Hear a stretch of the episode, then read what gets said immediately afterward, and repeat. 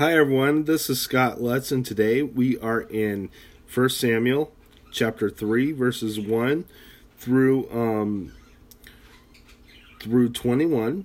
So let's go ahead and read the scripture. It's actually going to be starting out with chapter 4, uh, verses 1 as well. So let's go ahead and begin. The Lord calls Samuel. The boy Samuel ministered before the Lord under Eli. In those days the word of the Lord was rare. There was were no not many visions. One night Eli, whose eyes were becoming so weak that he be, could barely see, was laying down in his usual place. The lamp of God had not yet gone out, and Samuel was li- lying down in the temple of the Lord, where the ark of God was. Then the Lord called Samuel. Samuel answered, Here I am. And he ran to Eli and said, Here I am. You called me. But Eli said, I did not call you. Go back and lie down. So he went and lay down. down. Again the Lord called Samuel, and Samuel got up and went to Eli and said, Here I am. You called me. My son, Eli said, I did not call you. Go back and lie down.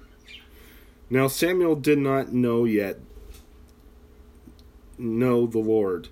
The word of the Lord had not yet been revealed to him. The Lord called Samuel a third time, and Samuel got up and went to Eli and said, Here I am, you called me.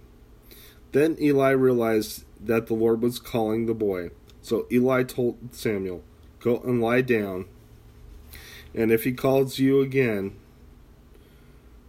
say, Speak, Lord, for your servant is listening. So Samuel went and lay down in his place. The Lord came and stood there, calling as at the other times, Samuel, Samuel.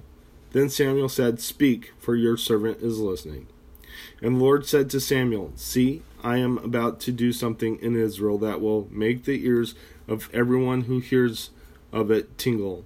At that time, I will carry out against Eli everything I spoke against his family, from beginning to end. For I told him that I would judge his family forever because of the sin he knew about. His sons made themselves contemptible and he failed to restrain them. Therefore I swore to the house of Eli, the guilt of Eli's house will never be atoned for by sacrifice or offering. Samuel lay down until morning and then opened the doors of the house of the Lord. He was afraid to tell Eli the vision, but Eli called him and said, Samuel, my son. Samuel answered, Here I am.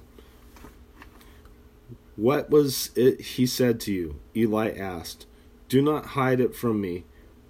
May God deal with you, be it ever so severely, if you hide from me everything you told me. He told you. So Samuel told him everything, hiding nothing from him. Then Eli said, He is the Lord. Let him do what is good in his eyes. The Lord was with Samuel as he grew up, and he let none of his words fall to the ground. And all Israel from Dan to Beersheba recognized that Samuel was attested as a prophet of the Lord.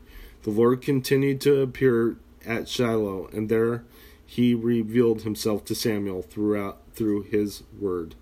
Chapter 4 1 And Samuel's word came to all Israel. Let's go ahead and close in prayer.